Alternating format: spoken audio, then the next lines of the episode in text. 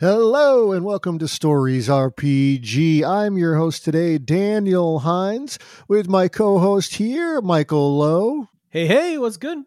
And today on Stories RPG, we're doing a little write light. We're going to talk writing a little bit. What I want to talk to you about today is my favorite figurative language. You like figurative language, Michael? You know, I think I think I always think of figurative language in the in the greater context of descriptive writing. Whether you're playing a game or telling a story verbally or whether you're writing one down, really it's the ability to use words to describe what a scene is like and to make people feel like they're there, see the characters, feel like they're part of the action. That's what makes a story come alive. And figurative language is a huge part of that. Yeah, these are this is these are just um listen, you use figurative language every day without realizing it, I'm sure. It's it's all over the place. It's just kind of thinking about it purposefully and wielding it in a way. It's another tool in your toolbox, another brush in your um artists don't have toolbox michael what what would an artist keep all his brushes in their uh, his their, leather what, their roll art, their art kit yes i don't know i'm like i'm a writer and i'm like what's my writing kit i don't whatever your tools are it's a tool for you to help do the thing. tools right yeah. So let, let, i'm going to run you through them and um yeah we can kind of kind of touch on each one and see how you feel right? Dig it.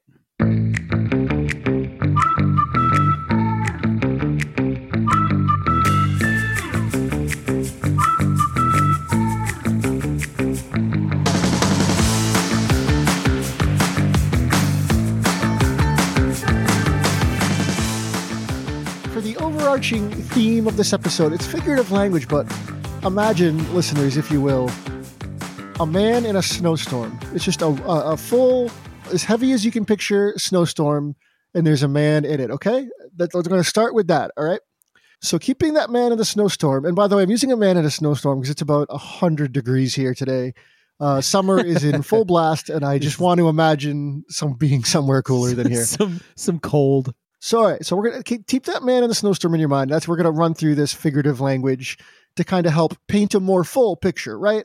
Because you got a man in a snowstorm, but that that gives you something, but it, you don't have as much as it could, you know. well it's it's interesting you said as heavy a sto- snowstorm as you can imagine and i was thinking see now that's already figurative language because does does a snowstorm actually have weight no but describing something as heavy means you're describing how intense it is. So already we're dipping our toes in there.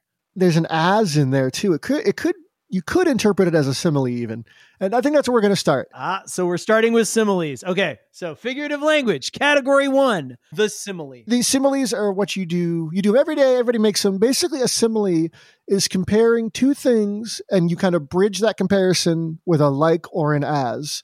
So, keeping our man in a snowstorm example, Michael, you want to give me some figurative language, a simile? Uh, let's see. We got to imagine in a snowstorm there's going to be wind, right? So let me let me use the wind to do a simile here. Here we go. The wind howled in his ears like a hungry wolf.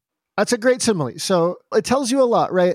So here's what is good about that simile, Michael. I'm going to just talk about your simile for a second here. Not only does it has the winter, right, and you're bringing in a new sense. Before we had a man in a snowstorm, but bring in that howling wind. Now you have a soundtrack to it too. Now when people picture the scene, it's not just the man in the snow; it is the man in the snow in the wind, you know, howling around him. And it's not just howling; it's howling like a wolf, like a hungry wolf. And specifically, when you do similes, tying it back, you want to tie it back to something thematic to the story, right?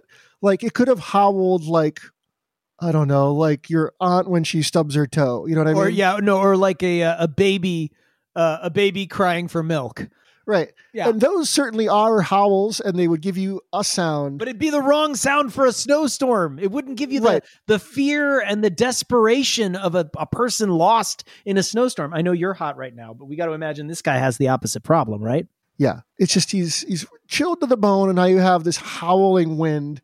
And uh, again, a simile as comparing it using like or as, so it would be the wind howled like a wolf, or Like a hungry wolf, I think is probably the easiest, most straightforward. And I like the hungry element because what are we what are we adding to the story? It it changes, it personifies the the the snowstorm a little, right? Instead of having the snowstorm be this this uh this sort of oh yeah it's cold and there's there's there's snow falling now it sounds like it's coming after the man You have that element of maybe it's hungry, it's coming for him. And that's that's a nice element to add if you're trying to build some suspense and drama around is he going to survive? How is he going to survive? How is he going to fight through this snowstorm and make his way to somewhere warmer? So yeah, I uh, I I think that's where I was going with that. I was looking for that little bit of despair, and you can change a scene a lot based on how you use figurative language. If this snowstorm was howling like a baby uh, who hasn't been fed milk, it would it would kind of jolt you a little, and you'd be like, "It what?" you'd be a little surprised because that's not exactly how you imagine a snowstorm would feel. Exactly, and if you wanted, so we keep using like here, and if you wanted uh, if you wanted to like again simile like or as as the connecting word you could do it was you know loud as a wolf loud as or the wind howled in his ear as hungry as a wolf those both work. You know it all it all comes back to you're comparing whatever it is to something that gives it a description that makes it feel more intense. I was thinking about um, another one another simile. You could say the uh, the the wind cut through his clothes like a knife.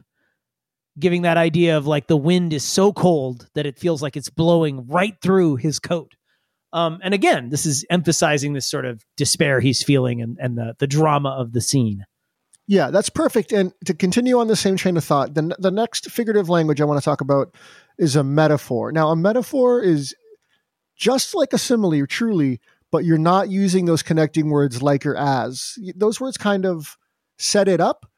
In a simile, in a metaphor, there's none of that setup. So in a metaphor, instead of saying the wind howled like a wolf, you would say the wind is a howling wolf. Mm. The the key to metaphors, I actually kind of like metaphors. Metaphors take out that that comparison. They don't say it's like a wolf. They they say it is one, which is really cool because it it it kind of gives you this immediate feeling. Um, and I'm trying to think of another good snowstorm uh, metaphor here. And let's do instead of the wind, let's focus on he was so exhausted, um, he could barely walk. We could say his his arms and legs had tur- uh, had turned to lead. Now, his arms and legs obviously didn't actually turn to lead, but lead is a really heavy metal. So, what is the image? He's dragging his arms and legs. He's barely able to move. So, it's another way to emphasize the drama of the situation, and it ups the ups the ante by not comparing his arms and legs to lead. They are lead. He's dragging them, and they're these heavy metal things that don't move. Yeah, and then so if his arms are lead, then maybe he's you'd imagine they're kind of dragging, and I imagine he's kind of shuffling along. So you could say, go back to a simile. You know, he he shuffled like a mummy, like fresh out of the tomb. You know, there you go. He uh, he staggered like a dead man. There you go. Terrifying, terrifying. But you can feel the pain and the frustration. So simile, the wind howled like a hungry wolf, and then we've got metaphor. His arms and legs had turned to lead. This idea of a direct a direct comparison. It's not a comparison anymore. They just are the thing. This is something, if you're writing for yourself, this is something you can kind of like take a second when you do it. Like sometimes a simile is better and sometimes a metaphor is better. Like if I was writing, um, just to go back to that first thing, like if I was writing and I wanted to say the wind howled like a wolf, to me, the more exciting sentence is the wind was a howling wolf. Mm. And then you mm. could extend the metaphor by saying, give it a little more wolfish trait, like the wind was a howling wolf stalking at his heels, you know? Ah, and you've already gotten into a third category, um, which is really a subcategory of figurative language here. We've got the simile, the metaphor. You just personified the wind, did you not? I, I wolfonified the wind. You wolfonified the wind. I like it. Yeah. Personification gives uh, emotions and personal traits to things that don't have them. So, example, every time you say something like, ugh, my computer won't work. It's mad at me. No, it's not mad at you. It doesn't have emotions. It can't be mad at you.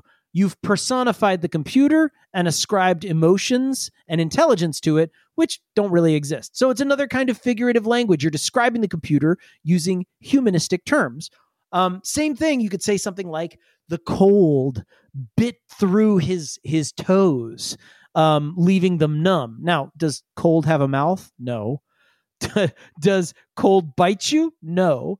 But by saying the cold bit through his toes, you you get this idea of this cold as being again hungry and gnawing at him and dangerous and you get that that feeling of him feeling like he's being attacked by this storm he's not just staggering through it he's being aggressively attacked so this is what figurative language does for you lets you really hammer home with uh, powerful descriptions that put people into your character's shoes and make the the story really feel immediate Yeah, so let's add some more to our to our snowstorm guy, right? I think the snowflakes maybe the snowflakes danced in the wind, right?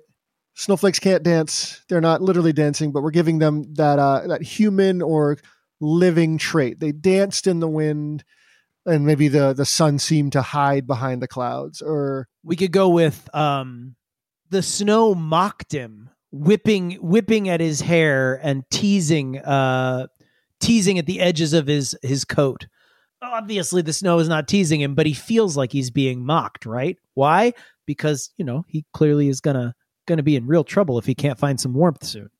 So yeah we've got the wind was a hungry wolf. We've got the the his leg, legs have turned to lead. We've got the the cold biting through his toes and the wind mocking him and the snow the the snowflakes dancing about him. All of these are ways to increase the intensity of the cold and the danger to the main character and describe the scene that don't involve the boredom of yeah you know it was a snowstorm. It intensifies it and makes you feel that snowstorm the same way the character's experiencing it. That's what figurative language does Right. And all these little things, all this figurative language can be extended. You can return to it. You can use it to like influence like the character's thoughts. Say that that howling wind, maybe uh, in the story he's worried that he's hearing actual wolves and maybe he's scared about it and he doesn't know what to think anymore. So to revisit here, we got simile comparing two things with like or as. The wind howled like a wolf. Metaphor, you're comparing two things. You're not using like or as, and it's it's not meant to be taken literally this is again, you know, his arms were lead, it had turned to lead. So just to compare and contrast, right? Simile, wind howled like a wolf. Metaphor, wind was a howling wolf. And then personification is giving human characteristics to objects. So the snow mocked him, the wind, the wind danced, the flakes danced, the sun hid. Any of these things are personification giving like agency, giving thoughts and actions to something that does not have a uh, does not have thoughts or actions. Yep. And then next up, we gotta we gotta visit idioms, which is sort Oh. of a, a different little subset of this. So an idiom is something that it's a it's a phrase that sort of on the face of it doesn't make sense, but like it's just something we've all grown to know and agree on, right? So yeah, I, I don't know. I've got this uh, this line in my head from a, a famous rap artist who I'm a fan of. We keep the funk alive by speaking with idioms. Um, these are culturally accepted statements that that we all understand what they mean, but if you weren't from the culture, you wouldn't understand what it means. Right. For instance, our, our Blizzard man, we could say he was caught in the dead of winter. Now, the, the dead of Mm. winter doesn't mean anything on his face, but we every people know that dead of winter is like the coldest, darkest part of the winter. And also using that word dead in this sort of bleak scene we're painting, you know, you get the power of the idiom, and also that word dead reflects all these other kind of scary imagery you might want to put into a man stuck in a blizzard. There you go. It was high noon. What does high noon mean? I mean, noon is just noon. It's 12 p.m., right? But high noon implies that the sun is directly overhead and it gives you that drama of the the high noon western style, you know, you can hear the the little wah in the background when you hear high noon from uh, Good, the Bad and the Ugly. You no reason for y'all to know that. Yeah, like so for instance, I have some other uh, winter ones I thought of here. Like if you're if you're trying to get to know somebody or trying to like break some tension, you might oh, you're going to break the ice. yes, you might break the ice. Oh, I love it. That's good. I mean, you're not literally breaking any ice at a party, but you can break the ice and kind of make everybody laugh, right? Ooh, wait a minute, wait a minute. And if you break the ice and and you fail, somebody might give you the cold shoulder. Ooh, the cold shoulder, which means they kind of ignore you. And again, just not a literal thing. Your shoulder's not cold. Their shoulder's not cold, and they're not giving it to you. But that's just a, an example of an idiom. The, the kind of classic one you hear is like raining cats and dogs. Mm, yeah. which is uh, just means it's raining very heavily, and it's just it doesn't really make sense. And if you look hard enough, you might find some origin for it, but it's just something you kind of grow up speaking in a language. You understand what it means, even though if you look at it literally, it doesn't make sense. And I think in general, their idioms have their place, but I think you you kind of want to avoid them if you can, because idioms sort of run the risk of uh, another sort of adjacent term to figurative language, which is cliche. Idioms can kind of be cliche. They can be. Um, sometimes they're just useful. So something like the cold shoulder is pretty useful in a very brief way, but you know, hungry as a horse or eat like a pig. Those those don't you know they feel kind of boring um, because people have heard them so many times, and that's what a cliche is. Uh, an idiom that's been repeated so often that it's become kind of boring and and and doesn't describe things in a fresh way. Right. So that's cliche and that's idiom. Not much to it, but good to note. Um, again, use the interesting ones in your writing, but try to avoid the cliche ones. Mm, there you go. And next up, we have a couple little side notes here that I don't think they're as important as the big ones we've hit, but I do want to hit them. And this is onomatopoeia. now, onomatopoeia is a funny word. It's a weird word, but it is an interesting concept. And uh, I think good writers tend to use it a lot. So, what, what do you think, Michael? Oh, well, so I have a particular obsession with onomatopoeia. And it comes from I, this is a fun fact about me. You might not know. I um, I have my master's degree in Japanese. I've lived over there. I speak pretty fluent Japanese. And onomatopoeia is really common in Japanese. They use it way more than we do. It sounds that that sound like the thing. Yeah, so an onomatopoeia is sort of like a sound you hear, and then the word version is just spelled exactly like it sounds. So, like for our intrepid winter explorer, maybe he's if he's walking on ice, and I think you know. Yeah, so you could be... talk about the crackling of the ice, right? And the crackling actually sounds like that sharp sound. The reason I mentioned Japanese is they have a lot of great ones. You might say uh, if something's pillowy and soft, you might say fua fua, and that actually sounds like that poof, right? Sound that you would imagine when you fall into something fluffy. So onomatopoeia are those sounds that sort of evoke they're they're the words that evoke the actual sound that the object makes. Um, meow. That's not exactly what a cat says. If you have a cat, cats don't look at you and say meow, but you know it's close. Meow. Like you can hear it. Um, same thing with neighing of a horse. Neighing isn't exactly the sound a horse makes, but it sounds similar to that sound. So I'd say like like boom or buzz or clank crash. splash, even a little, yeah, crash, pop. All the Batman um, sounds. A lot of, yeah, a lot of the animal noises are, but it's just yeah, words that sound clunk. like that. So definitely clunk, clunk, and clatter. That you know, that you know, because clatter has that in it. Yeah, and like click, I think beep. Mm. Yeah, no, there's a lot of good ones actually. Mo- most of the animal sounds, the meow, the bark, the woof, yep. these are onomatopoeias. Yeah, I think the reason I always think about the Japanese onomatopoeia is they're really good at creating repetitive sound words that describe uh, the sound of something happening and then that becomes a word that they use for a lot of other stuff. So pachi pachi is like the sound of hands clapping or the sound of fireworks going off. So pachi pachi pachi. That that and we would say boom and boom is true for some fireworks, right? Those big ones that go up and go boom and you hear the light you kind of feel it. But then the the pachi pachi ones are those little ones that go. You know how you know how they sound, where they like all kind of crackle in the air. That yeah. would be pachi pachi in Japanese, and I like that. I like that noise because I feel like it's even better than crackle. Although crackle's pretty good. Ooh, I like that. Yeah, yeah. So you got our guy in the blizzard. I'm sure when he's walking, he's got the ice crackling under his feet. Just another thing to worry about. We should get this guy out of trouble with these last couple. What do you think? Yeah, let's let's let's get him somewhere where he can eat something crispy. Haha, see, crispy. Okay, so next up is something I certainly use a lot, and a lot of um, children's authors use, and poets. It's just alliteration. Alliteration is when you repeat the same sound at the beginning of words, kind of put together, right? Yeah, absolutely. So alliteration might be the winter winds whipped, right? Oh, there you go. Three W's. Or the far frosts froze his fingers. The fierce frosts froze his fingers. Yeah. The fierce and frigid frosts froze his fingers. Yeah. I like it. I like it. So we're not exactly helping him out there. to get this guy out of a little bit of trouble, we can say maybe a, a lonely lantern lined. You wouldn't a lonely lantern wouldn't line something because to line something implies implies a lot of them. So, um, lifted lanterns lined a lane. How about how about a, a, a feeble flicker faintly glimmered upon the horizon? I, I broke the alliteration with glimmered, but I feel like feeble flicker faintly is pretty good. No, and you didn't you didn't help the man either. There was a two part challenge. and Well, you know, it's it's it's it's beckoning him. He can, you know, he can then, you know, he can then lugubriously lumber uh labor towards the uh towards the faintly flickering and so this last one, So wait, we've we've so far gone through. We first got the simile. The wind howled like a wolf, or we can do it as a metaphor. The wind was a howling wolf chasing him through the storm.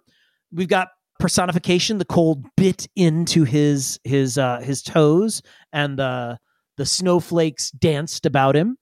all right, and then we had idiom, which was the dead of winter.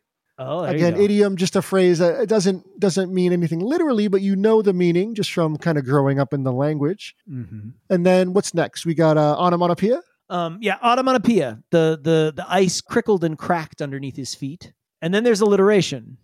A faintly flickering flame uh, beckoned on the horizon, and he found. Oh, you a can't switch to beckon. Lanterns. No, no, no. You got to use this.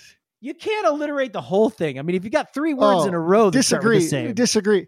No, Oh. you got to do. You got to find a word into alliteration. that starts with F. This is true. If you all listen to Stories Podcast, we listen to years of Stories Podcast. Dan has an alliteration problem. He loves alliteration so much. When he gets going, every single word starts with that same sound. He loves it. Yeah, I wouldn't. I wouldn't say it's a problem. I'd say it's a gift, maybe a It's talent. It's a feature. It's a it's a bonus.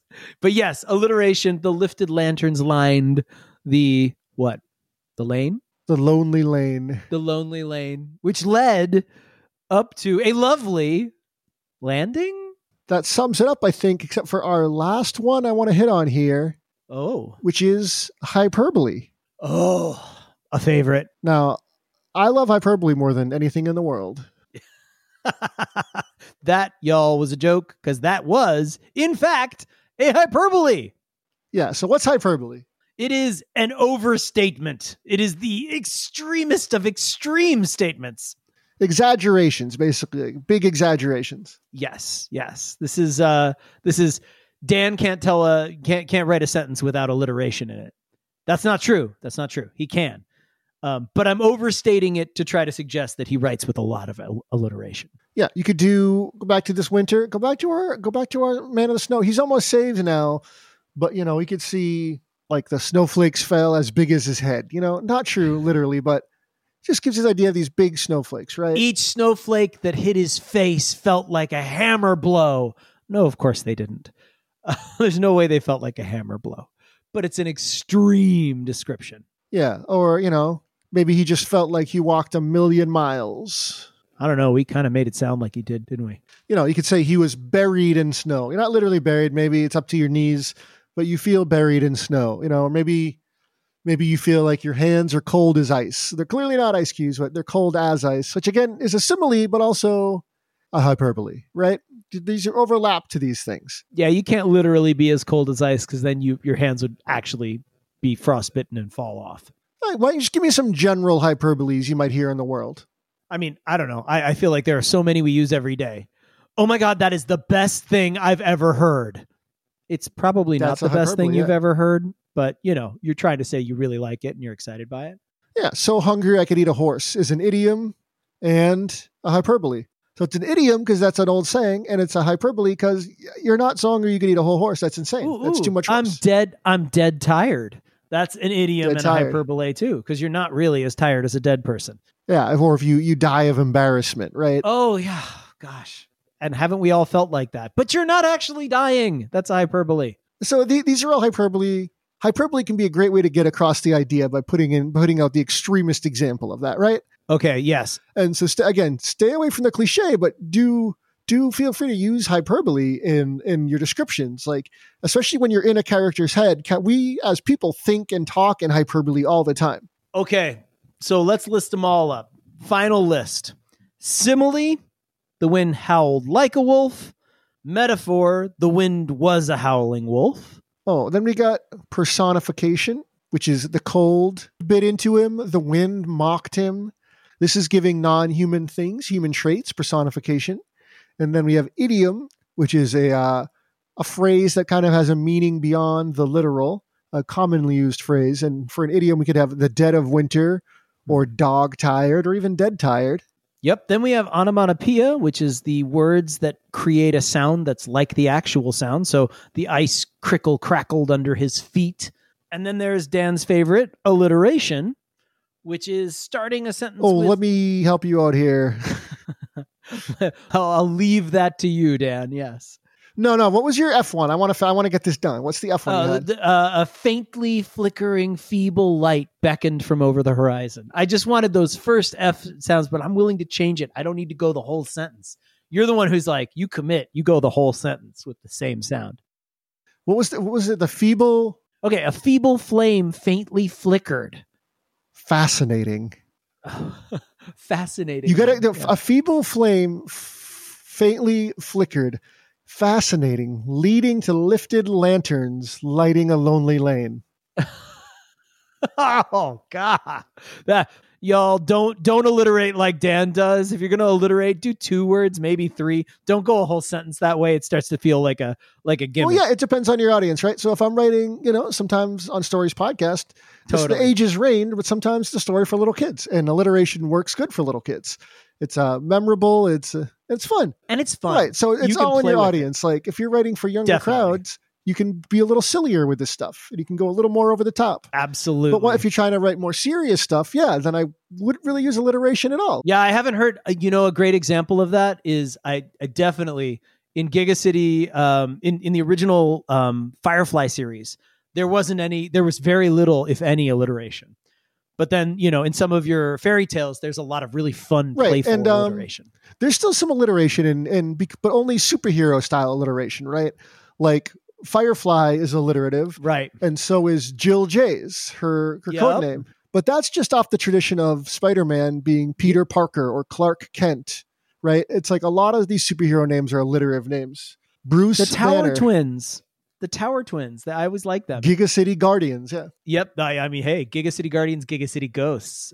That's and super and in comics you see that a lot, yeah. Uh, yeah, that's the two word rule, right? Like a little bit of it can make a term stick. So things like TikTok, right? Like a lot of brand names use alliteration to make themselves very memorable and sort of lasting, leave an impression. all this figurative language, it's stuff you're probably already using in your writing, but it can help to be a little more aware of it and think where to place it and when to go hard on it and when to ease back. And just think about it like tools in the toolbox. It's stuff you can use when it's right. And um, you know, you don't always need the same tool all the time, and then your writing can get stale, in fact, if you're always uh to switch metaphors, if you're always reaching for the same brush in your artist kit. Which uh, I don't, I still don't know what that's called. I gotta look that up but yeah, as you you know, it's, you have you have different stuff you can do, different techniques, different vibes, right? So just uh, you know, use what works when it works and experiment with it. Yeah, and and listen for it. That's another trick. Listen for it and look for it in the books you read, in your podcasts, any kind of place you find stories. Listen for how the authors you really like use figurative language and have those moments of like, oh, that was a dope simile, or like, oh yeah, all right, metaphor. Hey, check it out. He's flexing some, you know, onomatopoeia. She's got a little bit of uh, a little bit of idiom in there. Is that really a cliche? Like, do I like it, or is it kind of like overdone? And that'll let you get that feeling.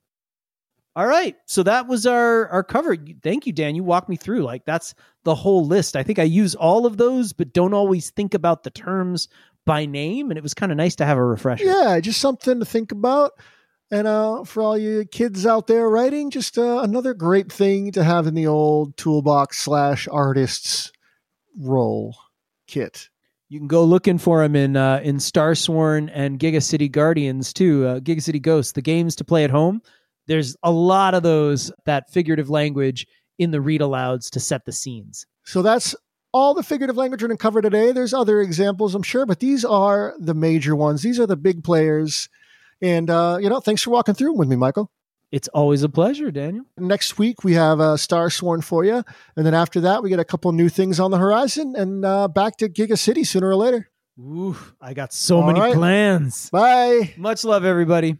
Bye.